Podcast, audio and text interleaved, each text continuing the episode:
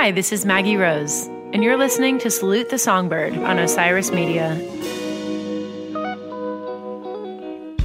I started this podcast to showcase women in music who inspire me and who I want folks everywhere to know about. My guests are icons in contemporary music, independent artists, studio musicians, hit songwriters, and power players behind the scenes. All of them challenging the status quo, respecting the hustle, and leading the way for women following in their footsteps. Salute the Songbird is a platform for women in music to share their stories and let their voices be heard. And everyone has a seat at the table. Welcome. Hey, everybody, welcome to this week's episode of Salute the Songbird. I'm coming to you from a very special place. I can't believe I'm about to say this, but I'm walking along the shoreline here in Isla Mujeres, Mexico. I was lucky enough to get a vaccine the other week. My whole band is with me. Everyone's at least gotten their first dose of the vaccine, and our calendar is starting to fill up. So things are happening. I'm so excited, and it just feels like everything's getting back to normal again. It's been really hard, and we've missed you so much playing shows. But here we are, back in a community that we love. I've been playing on the island for the last six years, part of a festival called Island Time that benefits the Little Yellow Schoolhouse, which is the only school on the island that caters to children with special needs. And over the years, we've become close with this community, the people here. We're staying at our friend's house and just feels like we get to reunite with people which is what our favorite part about being on the road is is feeling connected to people all over the world so we're happy that we can make this happen this week's episode i have a very special guest she is not a musician but she is someone who influences the musical landscape of nashville and beyond. She's a senior vice president at cmt she got her start at rock radio new york city working with people like matthew pinfield she started a movement. She's co founded with both beverly keel and Tracy Gershon called Change the Conversation, which is all about promoting equal play and equal representation of women, especially in Nashville, on terrestrial country radio and beyond. So she's been a huge proponent of supporting the arts, especially the arts created by women in Nashville. And she's a friend of mine. She's been in my corner for a very long time since I moved to Nashville almost 13 years ago. And I feel like she's the perfect guest to have on Salute the Songbird because this is all about sharing our stories. And I want more guests like Leslie Fram to be part of this show because it's not just the women on stage who make this all work, it's the people behind the scenes who are making sure that all of our voices are heard. So, without further ado, here's my good friend and my mentor, Miss Leslie Fram. And be warned, prepare yourself for the love fest that is about to ensue, but it's all real. Thank you guys for tuning in.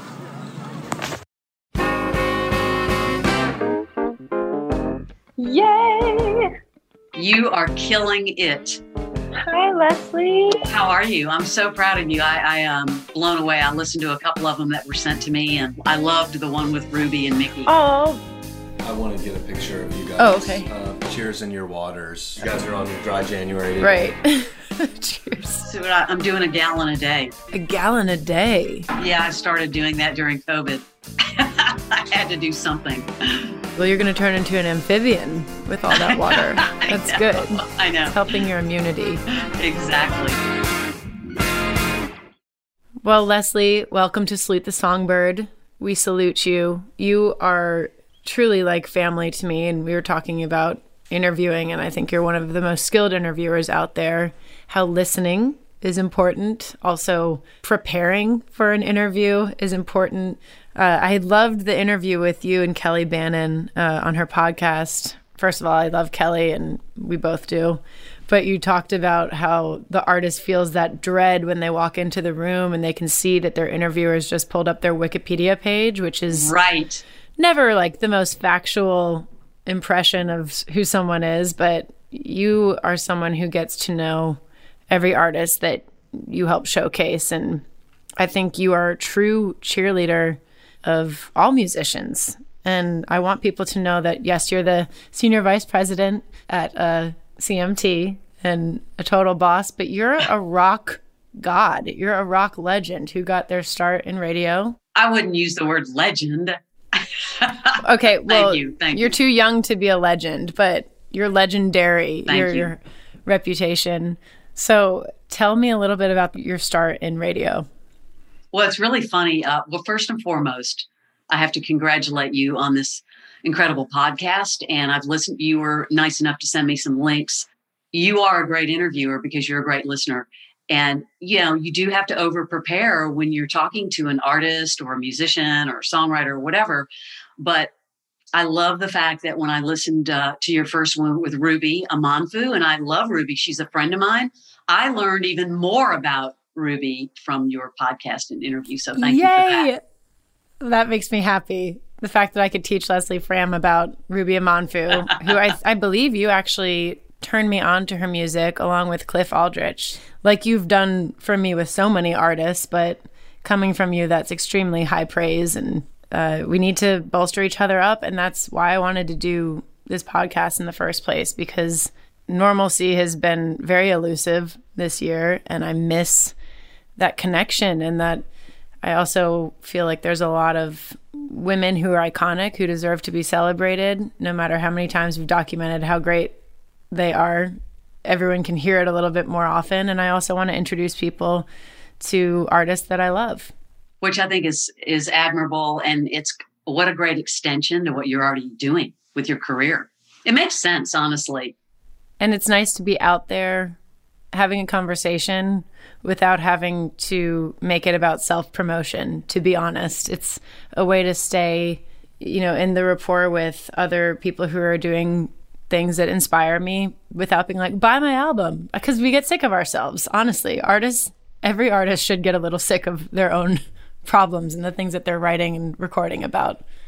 And it's always great when you can, you know, flip the switch and take the attention off of yourself um, I love that, you know, you mentioned Kelleigh Bannen. I saw her on Twitter the other day say, you know, let's open it up. Teach me about some music I may not have heard before, which I'm continuing to try to always listen to things in all genres because I don't profess to know everything. And I think that's really healthy. And I, so I believe that that's what you're doing with this podcast. You're turning people on to so many new and exciting people and things and music. You've always been someone who's listened to a wide array of genres, but in researching you, as well as I know you, you know, I didn't know how influential you were on the alternative rock movement throughout your very extensive career in radio.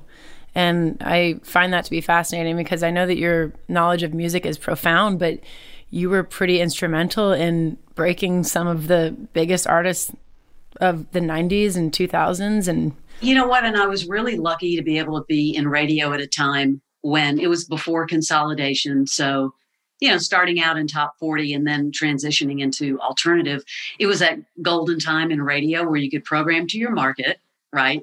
And we didn't have anyone telling us what to play. So we produced a lot of events. We supported a lot of local artists. And I'd mentioned that to Kelleigh Bannen on her podcast. It was we just it was great music. It didn't matter if the artist was signed or not signed because the audience certainly didn't know.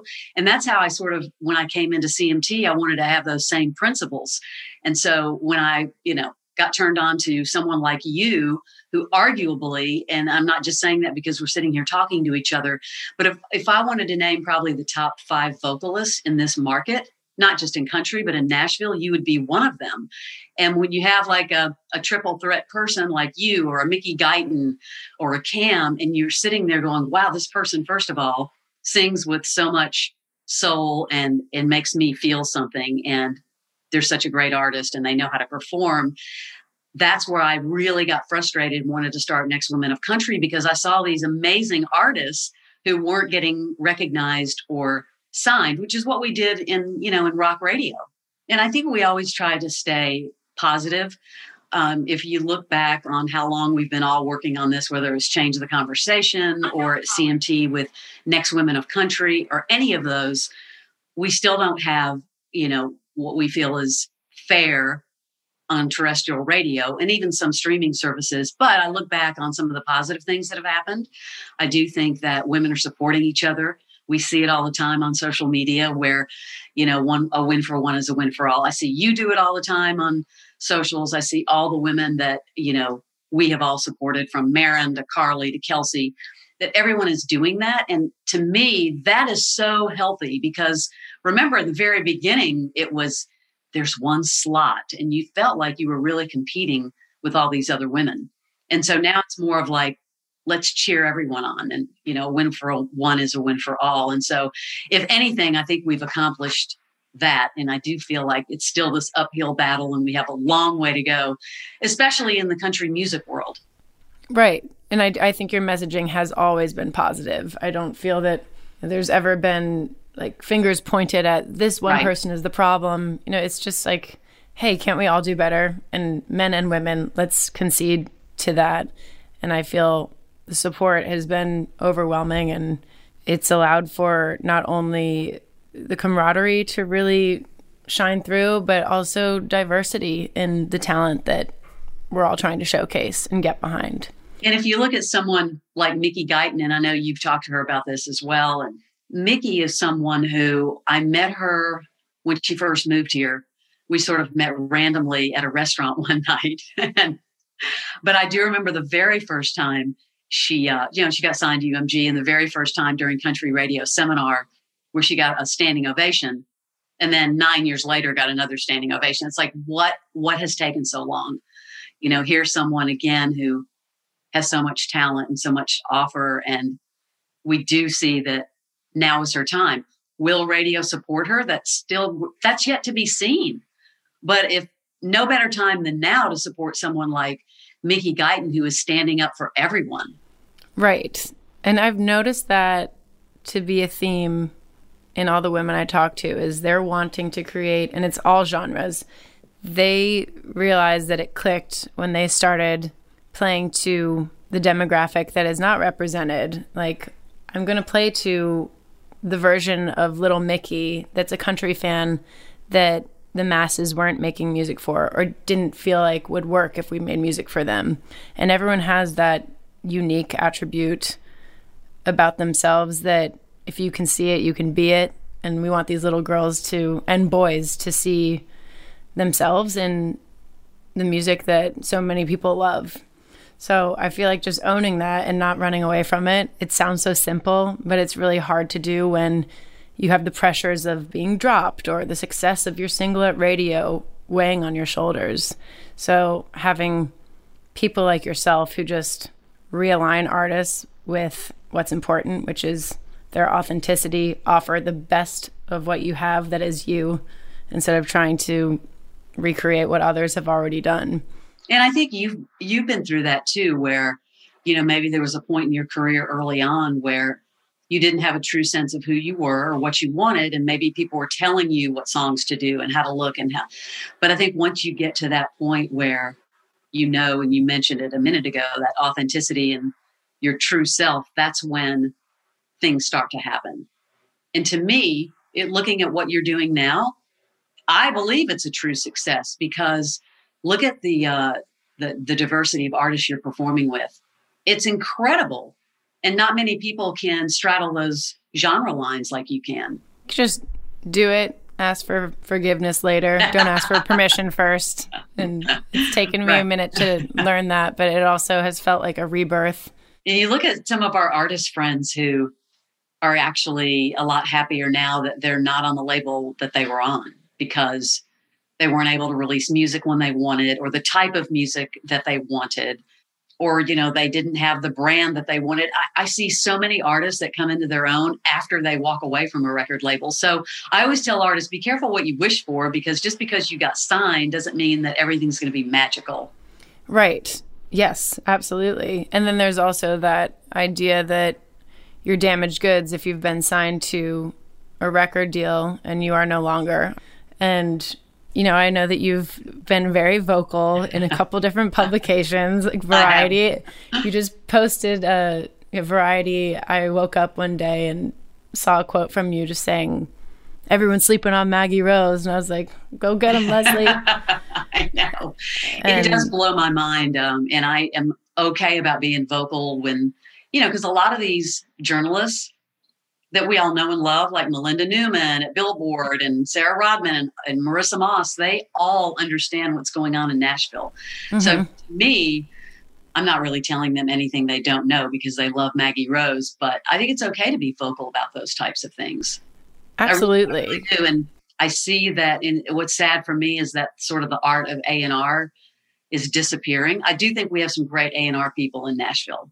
I really do. Cris Lacy at Warner Brothers is incredible, but I think we have a lot of um, A&R people that something's got to happen first, right? Because it's a business. So they're not taking a leap of faith on their gut anymore about signing someone that they truly think is amazing. They want something happening um, on TikTok. Mm. And what I fear about signing artists off of TikTok is that it's okay if it's an artist that's been out there and you know really honing their craft and maybe they get noticed on TikTok, but the artists that are getting signed off of one song that maybe hasn't even performed live before, mm-hmm. so they don't even know if they're an artist I worry about those artists because in a year from now, where are they going to be? But I believe that now TikTok is the new A and R source. It totally is, and it feels lazy. It feels like mm-hmm. being unprepared for an interview or having one format determine that kind of investment in an artist when it used to be not only about the monetary investment, but also about the creative nurturing and fostering of an artist and helping them develop behind the scenes and then releasing an album. Oh, mm-hmm. and then that didn't work. Okay, let's fine tune it. But now it's like throw a bunch of shit at the wall and see what sticks. And I worry that that's why the conversation is out there of like, are we yielding superstars or are we yielding singles? And I mean superstars by people who can play a two hour show and keep that audience wrapped with attention. And because that's why I love living in Nashville. I know that we're in a pandemic, but I would just go out and see live music multiple nights a week, not to go have drinks and stuff, but to study what I was experiencing with that live connection. I and agree. I worry that that's being neglected a bit right now. I agree. I think that we are not developing artists, and I worry about those artists as well. And it's okay, again, if it helps someone that's been out there and has paid their dues and, you know, and they're going to get noticed on TikTok, that's fantastic. But mm-hmm. if you're getting signed off of one song or one silly video and you've never performed live before, and that's what's happening. And I'm hearing that in a lot of marketing rooms at record labels. We're doing a disservice to that artist, yeah, though. they're telling artists go out and put a make a TikTok video. And I'm like, really? This is like the new marketing now? Yeah. It should be one component of many, many, many factors that maybe that's the tipping point or the straw that broke the camel's back to get you the visibility that you've been striving for. But we said A and R, and an A and R is artist and repertoire. Those yes. are people who curate music. Cris Lacy is at uh, Warner, and she's been fabulous A&R for many, many years. And that's hard to keep your job. In LA, most A&Rs are 20 and then they leave when they're 23. Right. So the fact that she's been able to hold that position and be a part of so many iconic albums is fantastic. But I think of you, eh, you've been this for me. And, you know, so is someone like Michael Bryan over the years where they've helped yeah. me curate my records because you know you've been patiently listening and i want to talk about you eventually because we're talking no, no, no, a lot about is, but um, i feel like that's something that everyone in the industry at viacom you know, across the country knows that you're someone who's helped discover and break artists that are being underserved just as far as the system goes and giving them that credit. But what I feel like people really need to know is that you're also behind the scenes with people like me pushing us forward to put our albums together. You know, I've sent you songs that didn't even end up making it on the record just to get that feedback from you. And I'm not sure how you have the time because I know you're one of the busiest people ever, but that accessibility has kept so many artists' heads in the game, and you should know how valuable that is. And you bringing us together and helping me meet other artists through either parties that you have at your house or CMT Next Women of Country. That is when, over the last maybe six, seven years, I've really felt part of this community. And I think that you were just a huge facilitator for that. So I want everyone to know that somehow you have like 48 hours in one day where the rest of us have 24 i appreciate that i do like to um, consider myself part of your team. Like, you know, that's when I say, let's get together and have a brainstorming session or let's listen to music and, you know, let me be part of whatever brainstorm you have for the next three to six months. And I sure. think the path that you have taken is, again, since we're talking about you, is is really smart because you're a type of artist that can be heard on a radio station like Lightning 100 or a rock station or a pop station. And I still believe a country station. Absolutely. Because, um, you know, it's about great music. So I don't really, we used to have this slogan called, um, you know, no labels. And it was really about just listening to great music, period. And I still like to be a fan of music. I go to a lot of shows. I was going to a lot of shows before COVID. And I'm like you, I used to like to go to little shows too and discover mm-hmm. someone or when Americana Fest was in town, just like drop into the exit in and see who was playing. So I still like to be, you know, I like to be in that discovery mode all the time. But it's it's exciting to be part of people's teams and to help them with their journeys.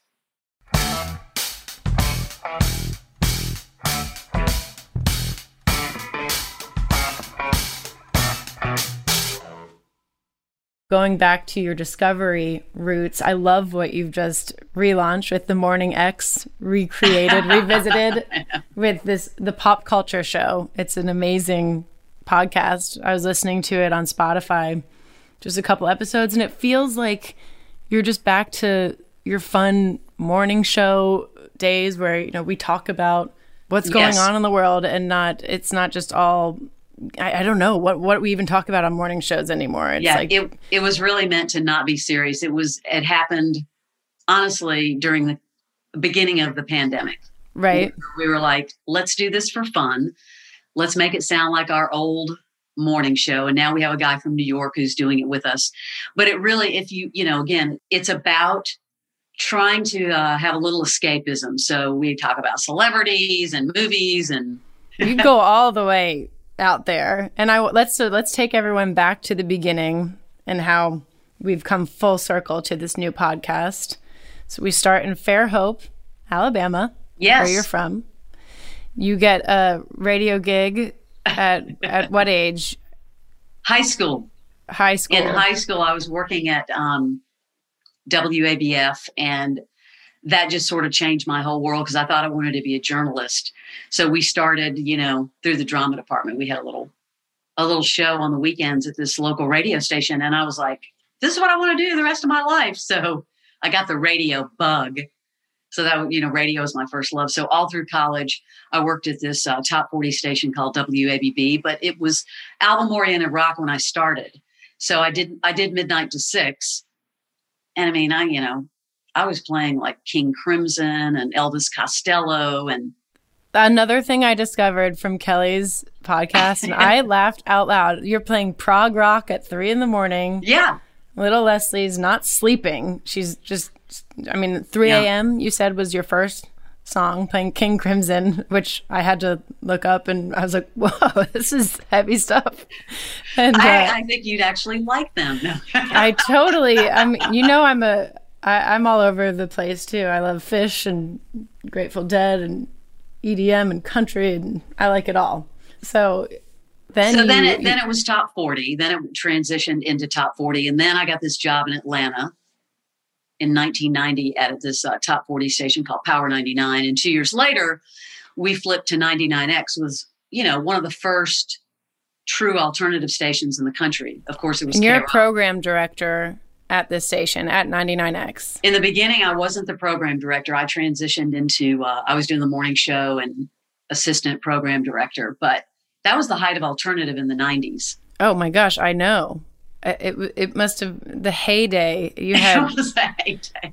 Nirvana. I mean, you had Oasis, Smashing Pumpkins, Pearl Jam, Soundgarden. One thing I noticed, that was a very male dominated genre. But I think the difference is, you know, you have your, your queens like Shirley Manson and Alanis Morissette and Dolores O'Riordan, but uh, there weren't the amount of women clamoring to be a part of that genre there were yeah there were you know female led groups it was like veruca salt and luscious jackson and you know we played a lot of women that were available Mm-hmm. You know, there weren't a lot, but there were still a lot. You know, like Liz Phair, we supported Liz oh, Phair. Love Liz and then Phair. right around the time of um, Lilith Fair, you know, we were kind of a rock and pop station too. So we would support Sarah McLachlan and Jewel and a lot of the mm-hmm. women that were part of Lilith Fair. So that was the great thing about the no label situation. It didn't have to just be smashing pumpkins. But so we're in Atlanta. You're doing the Breakfast Club. And part of that show, you've now reunited and brought back yeah. together. It started, uh, it was the Breakfast Club. And then when we turned to alternative, it became the Morning X. The Morning X. We were together for over 10 years. And, you know, and again on that show, we were like, we want to bring, we want to bring everyone into the fold. There was a little singer songwriter named John Mayer that was playing at Eddie's Attic. Mm-hmm. And, uh, you know, he would come on our show. It is funny because the last time I saw John Mayer in, in Nashville, he said to me, I always feel like I'm still trying to get your approval. I'm like, stop it. But well, keep trying, John. But we had, you know, we supported a lot of those local artists that, you know, went on to be John Mayer or, you know, Butch Walker or Ugh. It was, yeah, it's crazy. I love so both of them. Butch Walker's amazing. Butch is great. And it's, it's funny because I'll tell you this little story about, you know, artists would also come in to perform and you know we would do things in our conference room and to this day i don't like putting artists in conference rooms because it's so cold oh, so oh, you know at cmt we have that little kind of green room you've been in there but the reason is because back in the day alanis morissette who no one knew she was a brand new artist she came in we did something in the conference room and six months later you know she had the biggest album in the world so i was like ah, we can't do this conference room thing this is embarrassing we have something better for artists, something, you know, make them feel comfortable instead of sitting behind a desk. I love that the Morning X has reunited and that you all have still remained friends. And what are the names of your co hosts? Well, uh, Steve Barnes.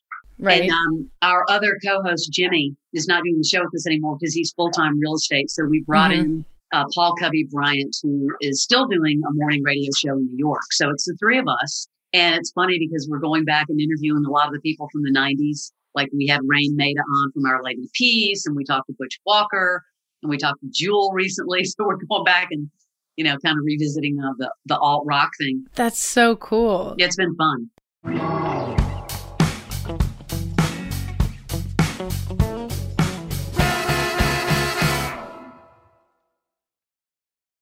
That kind of is a perfect segue into the fact that the format flipped at the Atlanta station, the Morning X. You had to leave and then go to New York, but then mm-hmm. you were part of an epic duo doing a morning show, then an afternoon show with Matt Pinfield, who's super famous. He's amazing. Super well known, hugely influential VJ at MTV and VH1. So humble. Totally. I can tell. He respects you it's pretty unbelievable because I've said this before. You cannot walk down the street with him without being stopped every five seconds and just revered. And because we had to do this morning show together, we would go to shows at night and I would have to, I've told this story, take him out the back door because we'd never get out. And, you know, and he lived in Jersey. So, but people absolutely love Matt. And it was an education every single day an education. And, you know, it's like every rock star wanted to be on our show because of Matt. What are some of the best lessons you gleaned from your time with Matt? And I know that you both are still super tight. I would love to do something with him again because it's again it's uh it's like an education every day. But you know, he's never lost his passion and I'm you know, I try to learn from that every day about still being a fan of the music. Mm-hmm. And we laughed so much about some of the stuff that we did because we just wanted to have a little local radio station in New York City and support artists. And that's what we did. And we would have a lot of artists come on the morning show, you know, bands from Brooklyn when the whole Brooklyn scene was happening. And, you know, they were like little kids in a candy store because they were talking to Matt Pinfield, who they would, you know, grew up watching on 120 Minutes on MTV. So it was so much fun to see that. And, and kind of looking back, there were a lot of people that became huge you know, huge stars that came on our show when they just got started. But yeah, just to keep that passion that Matt has. He still has it. He's doing great things. He lives in LA now. He's an A and R. Basically, what he does now is he he hosts a lot of things for artists. He does a you know he does a podcast. He does a syndicated radio show. So he does multiple things. But all these artists love you know they love Matt to interview them because he knows more about them than they know about themselves. Quite honestly, that's amazing. and his knowledge of music is absurd. Any era, any era, it's insane. Well, and he's truly an open book. I know he was an A&R at one point in time, so he yes. was helping discover talent for Columbia. But then, you know, he's gone on to proclaim and spread the news of all these great artists. And his own podcast is something that he started during quarantine. He was hit yes. by a car and has gone through all these crazy things and with COVID and the car wreck and the treatment, there's addiction issues and things that he's been really honest about. So helping artists to see that in someone else, I think, is also really important because our job is to be vulnerable and to like be our best selves. And I think that you know, I've been able to hear a little bit of what he has to offer. And he's a music fan, but he's also as brave as the artist he's interviewing, I feel, which is really cool. It's true. And, um, you know, we had, there were a lot of artists that aren't with us anymore that he and I had the opportunity to interview, you right. know, Chris Cornell and Scott Weiland. And looking back on those things, I mean, he's, Matt's been very open about his struggles.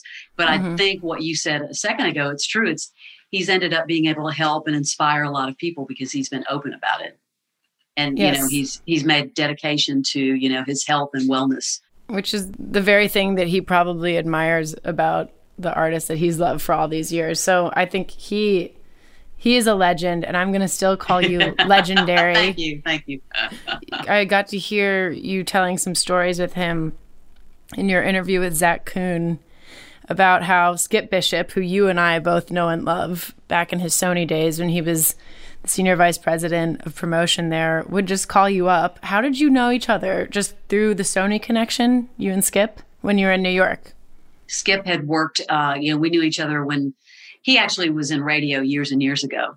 So we knew each other from there. We, we knew each other when he worked at RCA and I was in Atlanta and we would see each other at conventions and he has a thing about pepper grinders, so you can ask him about that. But okay, so um, you know, he he knew me when I was in Atlanta. He would you know, he was at RCA. So when I went to New York, you know, he called me about that story about Miranda Lambert and Brad Paisley and just turned me on to country that I wasn't aware of. You know, contemporary country just was not part of my life. like this life. was so far off your radar. This way is another thing.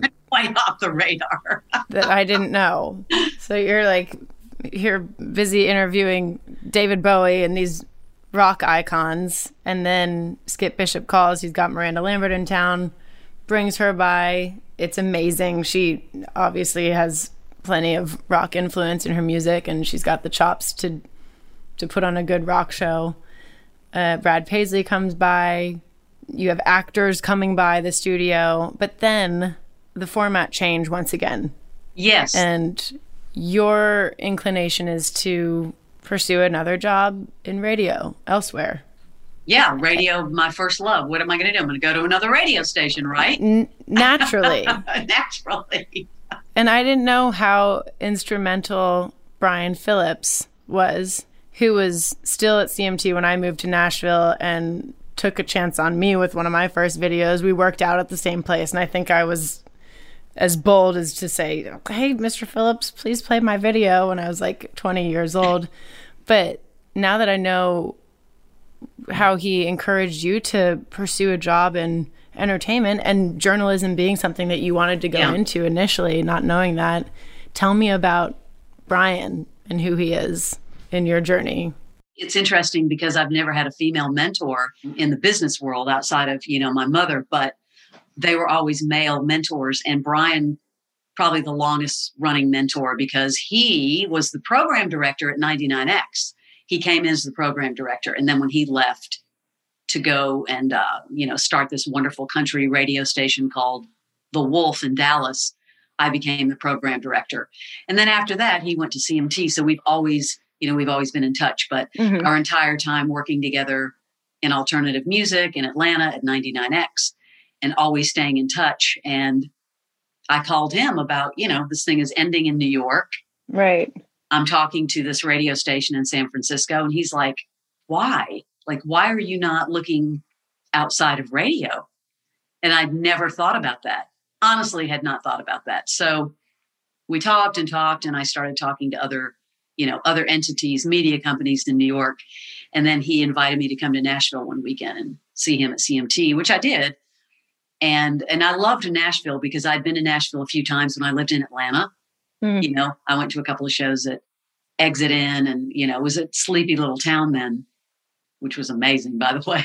Right. and in my weekend at uh, in Nashville seeing Brian, he offered me the job to wow. oversee the music department. And I said yes without even thinking about it. I'm not kidding you.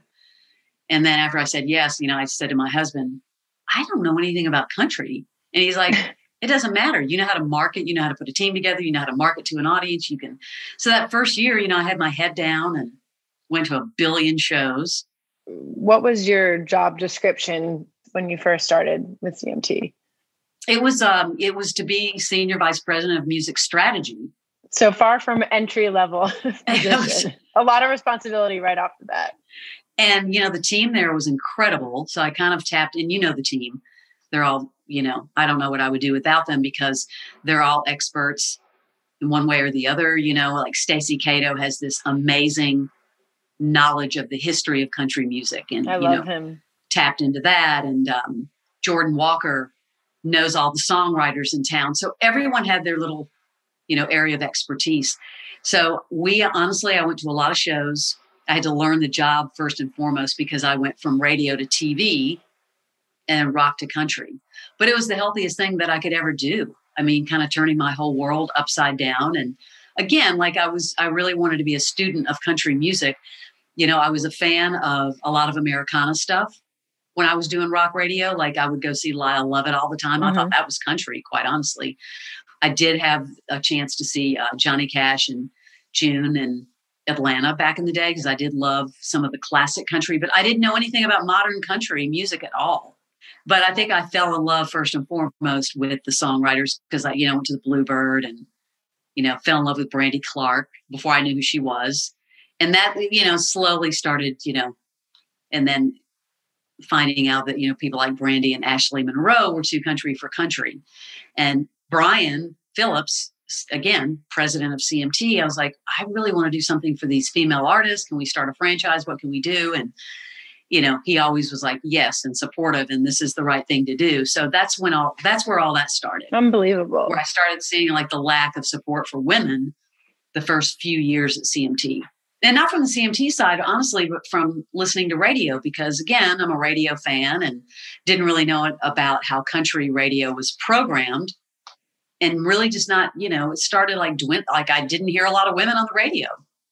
It's kind of crazy that you took the job because you had a master's in what you were doing at radio. At this point, you'd had such a successful, fun, long career where you had a lot of notoriety, and then you took this job in, in a completely different world in a town that was. I know everyone thinks Nashville's popping now, but it was not. Even when I moved there, it was very slow. But then you started to expose all these artists who deserved it, and then identify what wasn't working, what wasn't correlating with what you were seeing. And you were giving these people a platform and you weren't getting backed up by radio.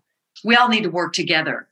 All the gate, all the gatekeepers need to work together. And um, you know, we've had meetings with a lot of the gatekeepers. We used to broker these meetings um, with change the conversation of going, guys, you know, we're the ones that can make this happen. And we would talk to heads of radio and heads of streaming services and labels and go, we we can make a change. We're going to mm-hmm. rewrite history first and foremost. Artists are going to come to town. They're not going to see anybody that looks like them or sounds like them. And it's honestly hurting the male artist as well because so many male artists are getting signed that you have to be so different to even, you know, be noticed or, you know, break out or step out. And you know, I always talk about Charlie Worsham, who I think is one of the most, you know, underrated artist in town. I think every person in town respects him. And I'd still love to see him, you know, have a shot at success. But what is success? I think it's success right now. The fact that, you know, he can play on an Eric Church record and then he can be a part of Old Crow Medicine Show eh, as a full time member of the band because that's how successful or how talented he is as a songwriter and musician. So I think you have to start looking at, you know, what does success really look like? But I do think that we all have to come together as an industry and work on this this issue about, you know, not only women but diversity. You're asking the question, what is success? And I think it's sustainability. Mm-hmm. And when I think about people that I can bet every cent I have on still being around in 30 years, Charlie is someone who I would bet on because it's just in his blood. You can see it. And uh, he's not chasing a hit. I know that he'd probably enjoy one and deserves one, but it, it's his vocation. And I, I recognize that in people who have that spirit.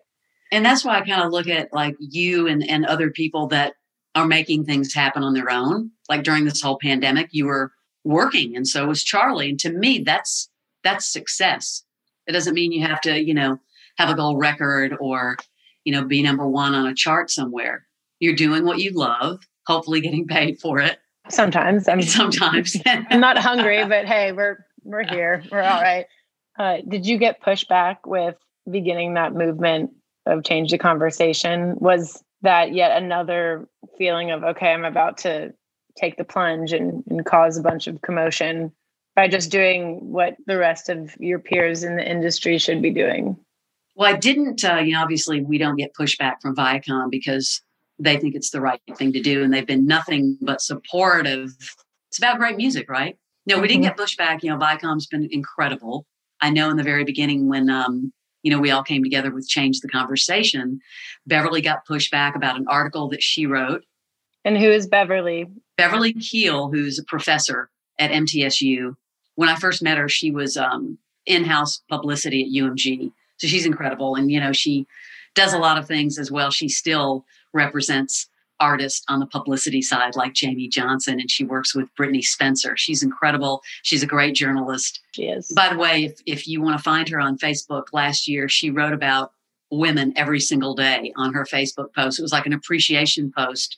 And she wrote about all women, women behind the scenes, and just insanely talented and uh, such a champion like number one champion, right? Beverly Keel. But she got a little pushback about an article she wrote about the lack of support for women at radio. And at the time, Tracy Gershon, who is an A&R rep and a publisher, she was uh, managing an artist named Natalie Stovall, who is an incredible artist and is part of Runaway June now. And she was out there trying to get her a label deal. And a lot of the labels were like, you know, we've already signed a female. Like, what? Right. Natalie, who's a a Berklee grad and exactly. like explosion of sunshine, incredible songwriter. It's ridiculous how talented she is. So, you know, and so that's why we all came together. And I was like, this, we've got to do something about this because again, we're going to rewrite history. And I would say that, you know, month to month, sometimes it gets better at radio, but I feel like we have to start giving our energy to other places that want to make a difference and, and support great talent if it's not going to be at radio, it'll be at, you know, Pandora or Apple Music or Spotify or, you know, CMT, which last year we started Equal Play, which is a big deal. And all of our video hours on CMT, our 24 hour channel called CMT Music, and now Pluto TV, which is a streaming service that is in like 30 million homes. Wow. video hours are 50 50 male female. So I felt like we made another bold statement. I'm just, I want partners. I want people to partner with us speaking of not just gender equality, I partnered with you to do something for the LGBTQIA community with Oasis, which is this amazing organization based in Nashville yes. that helps you know young people kind of get back on their feet when they've been displaced and don't have a place to live, and they're part of that community as well. And you know, Cody is a voice, a representation in country music. Cody Alan. He's amazing. Yes. And I think what you've done is help destigmatize the presence of all of this in country music, which, you know, other genres, it's not an issue. And I think you coming from the background that you've come from, you're like the whole title of your movement, Change the Conversation, is like, let's stop talking about this. Like the day that we don't have to talk about this is going to be our favorite day because it's really the least interesting thing about most artists. Men don't lead with, I'm a man and here's my song. And I just don't really see that in a lot of the circles that I was in before. And that's why when people ask me, I say I'm more of an Americana artist, but my music is on CMT. You won't hear it on country radio right now, but that's not right. because of the sonics of my music. It's because of the climate. And I feel like it's pushed a lot of women away from identifying with that genre. It's almost like I have to say, but I'm with Leslie Fram, but I'm not necessarily pursuing that. And I feel like it's starting to change this year. Maybe it was the contention of 2020. Could be. People being cooped up during the pandemic and finally wanting to be vocal about certain things. I think Mickey Guyton's a huge catalyst for change and talking about her own struggles with the many, many years that she's been in Nashville. But I am hopeful and I'm excited. And I feel that it also correlates with the evolution that Nashville as a town and as an industry is going through as well. There's a place for everybody. There's a place for every sound of music. The talent is certainly there, and the collaborations can all happen to yield whatever kind of music it is. But making space for it will be better for all of us. We're going to make more money if we figure out how to welcome everybody. I agree. And I'm, you know, I love Nashville. I really feel lucky to be here in this community of people and how friendly people are, but also how supportive people are. And what you just said is a huge statement. I really want people to be proud of Nashville, but I want them to be proud of this format. And I mm-hmm. do think that that we have to push the format forward to be more inclusive. Yes.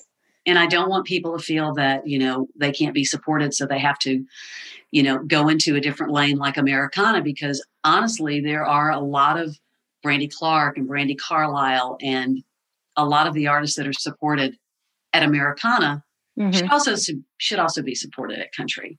Absolutely. Brandi Carlile just put a John mm-hmm. Denver cover out. She is country. Mickey Guyton mm-hmm. is country. She it's country. Mm-hmm. On her grandmother's floor listening to Dolly Parton with her.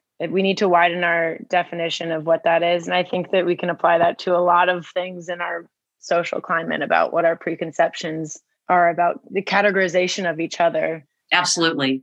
I am hopeful too. I really am. And I want to stay positive. And, you know, that's the one thing about social media that does bother me is that I don't want to be pointing fingers on social media and calling people mm-hmm. out. I really just want to be positive and shed a light in our spotlight and celebrate all the great things that are happening. And again, listen, I think that I'm still going to listen to all kinds of music. I am so excited that in the Grammys, even in the country category, look at all the women that or mm-hmm. nominated. If radio could reflect that, I mean, how amazing would that be? You've got the Highwomen in there and Brandy Clark and Ashley McBryde and, you know, Ingrid Andress. I mean, to me, we should be celebrating things like that. Ingrid Andress is another artist I discovered through CMT Next Women yeah. performance that you do every November. But it's definitely not for lack of wonderful contributions of music from these women I might not find it through my radio station, but all those women you just listed are people that I've been playing over the last couple years and largely due to the network of women that you've helped me weave together and us getting the word out to each other and our fans and men. Uh, oh, absolutely. Who have been singing the praises of women who they love. Yes. And I, you know, I'm excited that Mickey Guyton is nominated. Um, but there are so many male artists that have been supportive over the years. You know, whether it's somebody like a Brothers Osborne to honestly like a Keith Urban who takes women out on the road with him all the time. Mm-hmm. We need we need more of that. I, I interviewed Larkin Poe for this podcast and they mentioned him and there's so much overlap with what they do as contemporary blues artists and age, like the the variety of ages of artists that they play with. They are like all over the map and super exciting to watch. And that's what makes me hopeful about the direction that we're going in and continue to go in. So I love the work that you're doing. And I love that you've made me a more connected, better musician in this town and using all the resources that are available to me because of the people that you've turned me on to. Well, I can tell you that um, you know, we try to do a lot of things that we don't even talk about But I remember one year before COVID, uh, we had a lot of events that we booked. You were part of those, if you remember. We booked that one year because we did a lot of things leading up to CMA Fest and the CMT Music Awards. Did a lot of events, you know.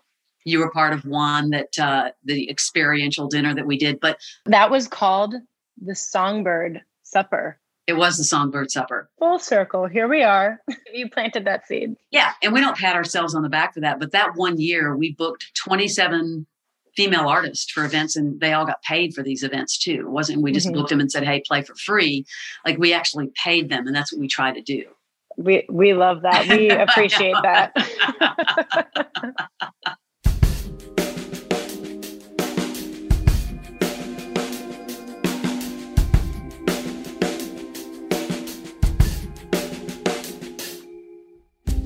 We'll switch gears a little bit.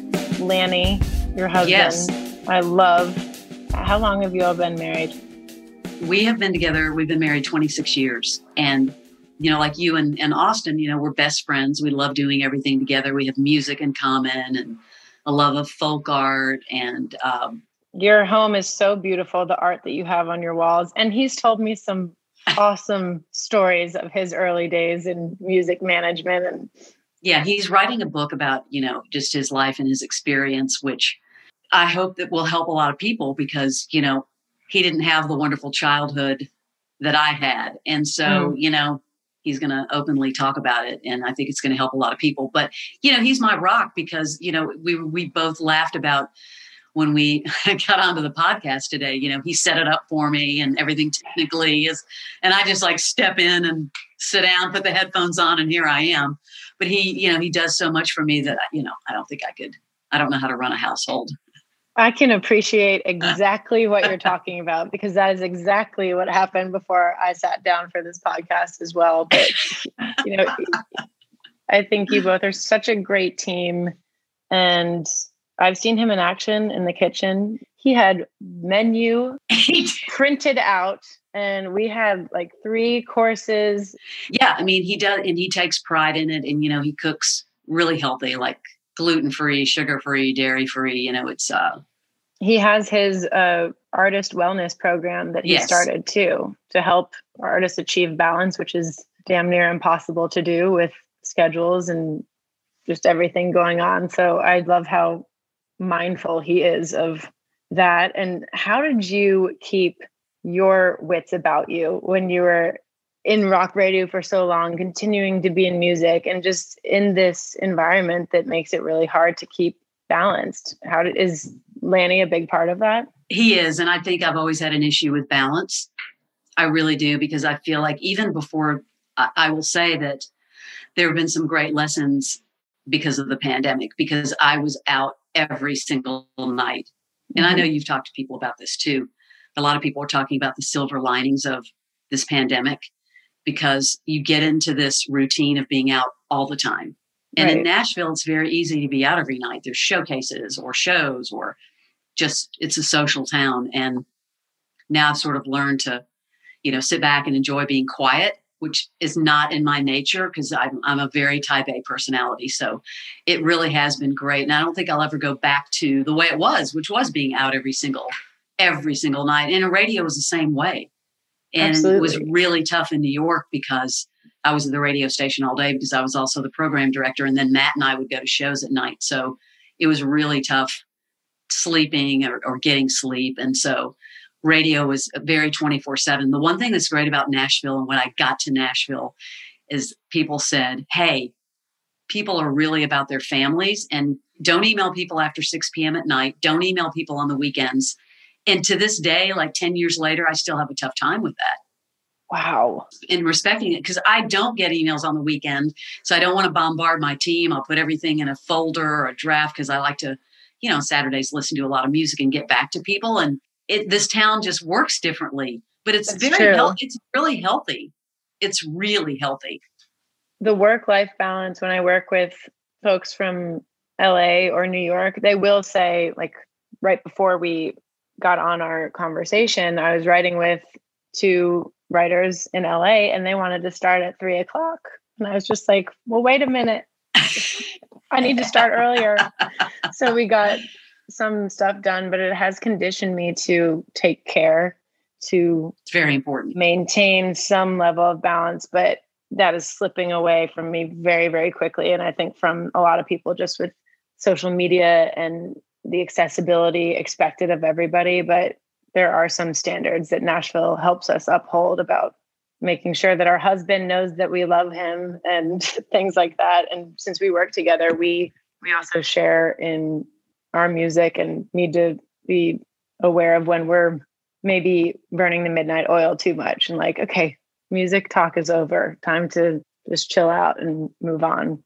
I would have to say it's got to be really tough for you too because you know, you guys work together. And so mm-hmm. you have to kind of separate that and also be husband and wife at some point. Yes. But it has given us an advantage this past year because I'm like, oh, your office hours are now. We're going to get this done, vice versa. Well, what one of the things, you know, because Lanny was in management for many years and, you know, worked in sort of the rock and alternative world. But one of the things we used to love to do, and of course we're not able to do it anymore because of the pandemic, but we would like to we used to love doing showcases at our house for new artists. And we did when we lived in 12 South, we did one for Ingrid Andress like four years ago and just invite a small group of people to try to turn them on to a new artist. And we um this made me think of this when I heard your podcast with Ruby Amanfu. We did one for Ruby, and part of it was a whole eating program where Lanny would put a menu together with that artist from wherever they were from. And so she had this whole menu of all the this Ghani menu mm-hmm. and she spent the night and they got up and they cooked all day and it was part of the whole it was you know it's like food and music see you know how to do it so we should bring that back, is what I'm saying. Absolutely. You, you know how to put on a show. We should totally bring that back. What's the craziest on air thing that ever happened to you? Well, when I was in uh, Atlanta at 99X, we used to do these um, sessions live instead of in a studio. We we started doing them in a studio where, you know, I mean, every major artist from Dave Matthews to whomever, we would do these live X sessions, and then we put a album out every year and all the money went to charity. But we used to try to do them live on the air until one time, Natalie Merchant, this was really kind of interesting. We were trying to do this live on the air, and Natalie Merchant had a little meltdown because of something and not hearing herself in the monitor. And we were live on the air. And I was like, okay, we can't do, this anymore because somebody just had a meltdown live on, on the air. And um, Evan Dando, one time from the Lemonheads, said a couple of four letter words. And so oh, that's no. when we were like, okay, now we have to, you know, that was before the days of, you know, drops. Yes. Mm-hmm. But FCC was still around. So exactly. All right. A little fun fact. You were a narrator on Toonheads. Yes. I used to do a lot of voice work when I had time in Atlanta and um, Cartoon Network had right. this show called Toonheads, and I used to do the voiceovers for Toonheads. I don't think I have those anymore. I YouTubed some, and they're fascinating. I didn't know if I was like, is Leslie a big cartoon fan? Like, how did this gig happen? Well, your voice is very soothing, and I learned a lot of cartoon history. Thanks for letting me know those were on YouTube, by the way. They are everyone. They're on YouTube. That's hilarious.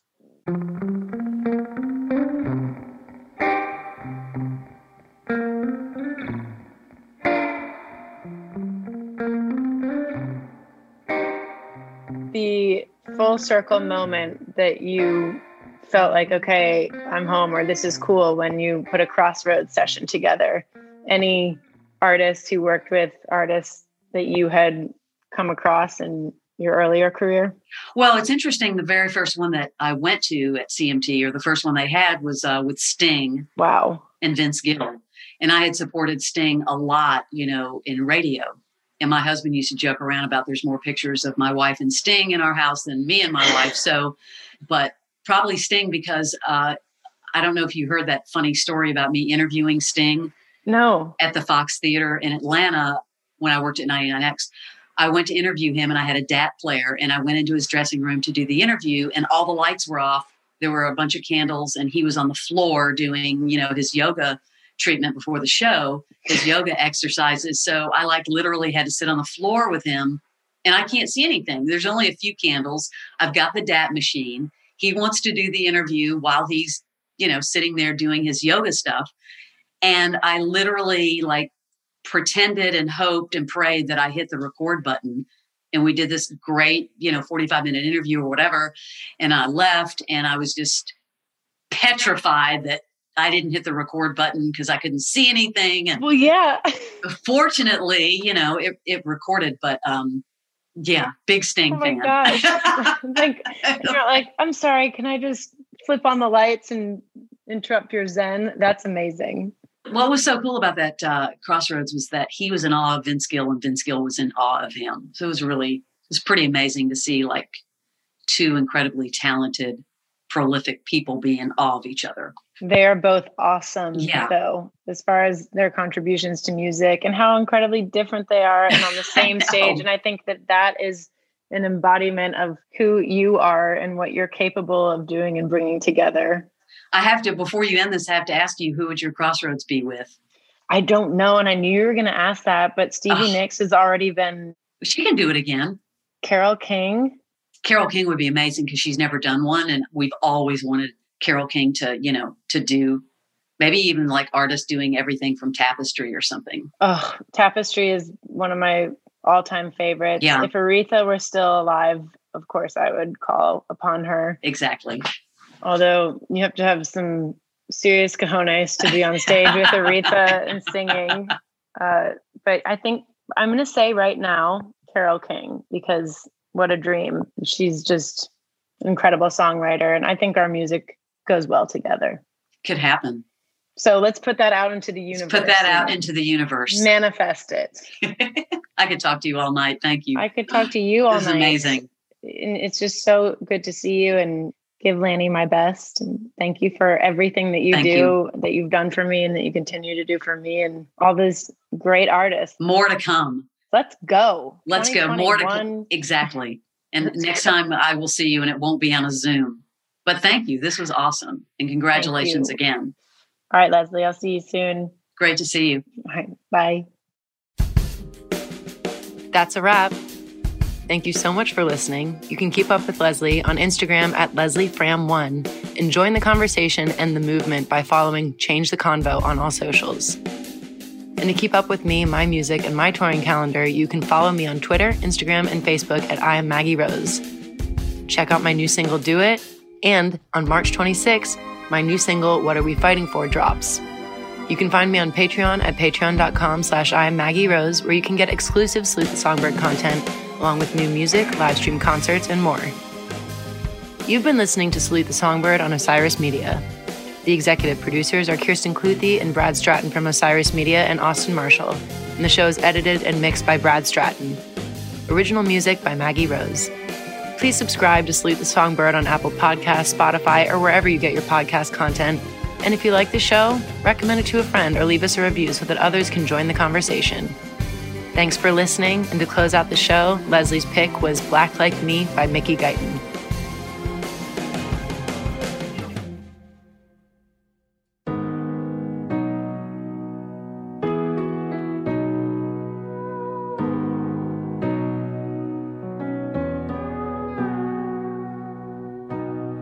Little kid in a small town.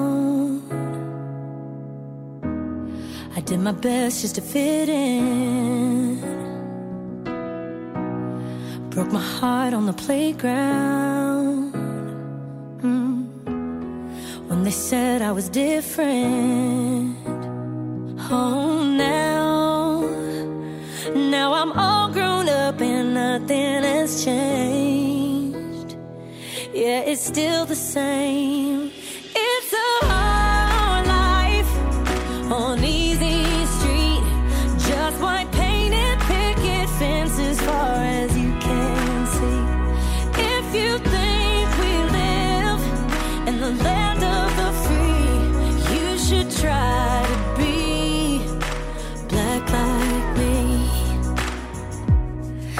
daddy worked day and night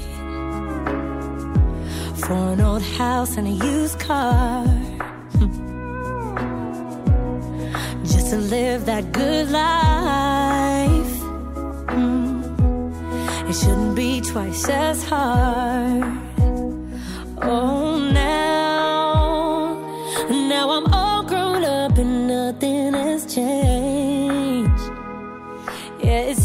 Same.